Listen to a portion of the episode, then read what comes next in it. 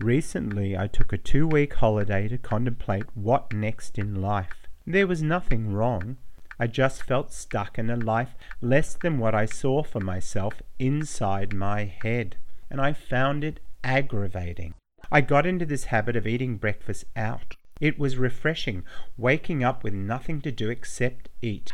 Moroccan eggs, and Spanish omelette really made me hungry, I discovered, and I felt quite cosmopolitan too.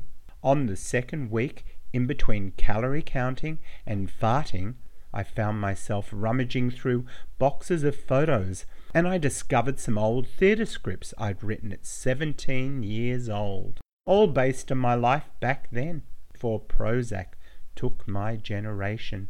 Reading them decades later, I found they made me laugh out loud.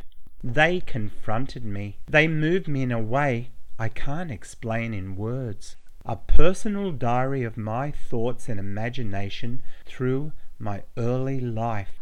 At one point, I sat reading and crying like a big baby, caring not one hoot if the Jewish boy who lives next door could hear me sobbing. Reading my words felt like holding a mirror up to myself now.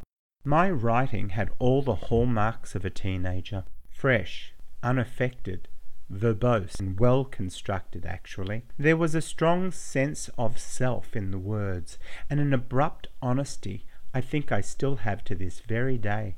There was hope, a cheeky sense of humour, and I found my writing quite romantic.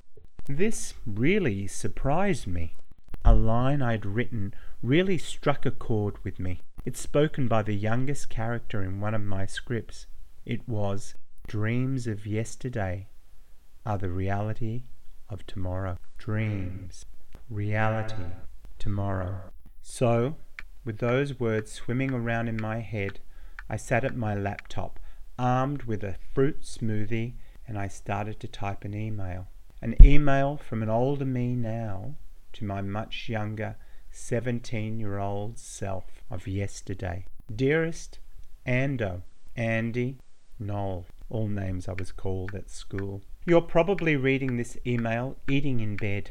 I bet your mum served a bacon and egg sandwich with a hot coffee, white with one. Did she serve breakfast on a tray the usual way? I bet she did. You could make it yourself if you stopped daydreaming and listening to Kate Bush. Daydreaming gets bigger as we age. Best keep it under control to avoid disappointment. There are things I want to warn against in the future, so concentrate. 1. First, young man, try not to be so hard on yourself. Just do your best. Don't worry about what everyone else is doing or thinking. Your best is all we can do. Sometimes things take a while to come to the boil. Just keep going no looking back, no running in the house, and remember to turn off the stove if things get too hot. 2. Most people aren't perfect. Everyone makes mistakes, so live without them until you find someone perfect.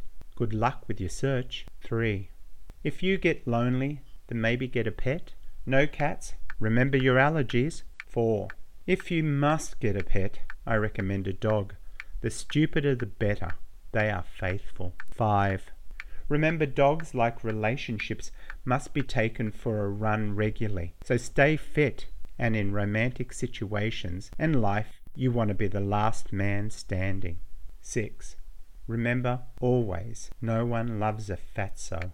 So cut out sugar. 7. They say blood is thicker than water, and I agree with that thought, but what the fuck does it really mean?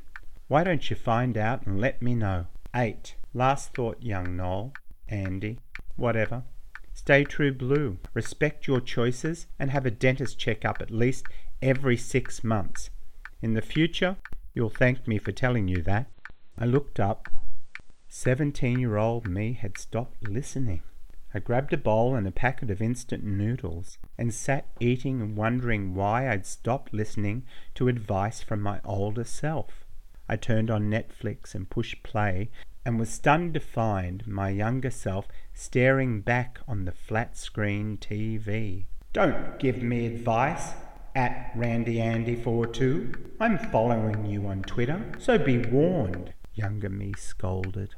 Geez, I was only trying to help. If only I knew then what I know. Stop, mister. Can you hear yourself? You sound like Mum. I need to make my own mistakes, get kicked to the ground, left for dead. Then I need to get straight back up and carry on. Laws of the land must be learnt. Don't you know that at your age, nothing you can say or do can protect me? I need to dream for myself, touch my own reality, so I can build a better tomorrow. I looked at the TV screen. The younger me smiled back, dressed in a pair of Calvin Klein undies, looking strikingly like Marky Mark Wahlberg. I observed my youthful skin, bright smile, and determined eyes. A click of the remote, younger me was gone. After a mouthful of instant noodles, I switched off the TV. I looked good on TV, I thought, and I rinsed my bowl. But he was right, younger me, at Randy Andy 42, whoever I am. We can learn from the past, but we can never change it. We must move forward. I took off my glasses, shut my laptop, and went to bed. Next morning I got dressed and went to Yellowbird on Chapel Street and ordered a large serve of green eggs and a cappuccino, white with one. Yeah, it's been a good break catching up with me. I've travelled far, but there's still further to go. Written, directed, and performed by Noel Anderson.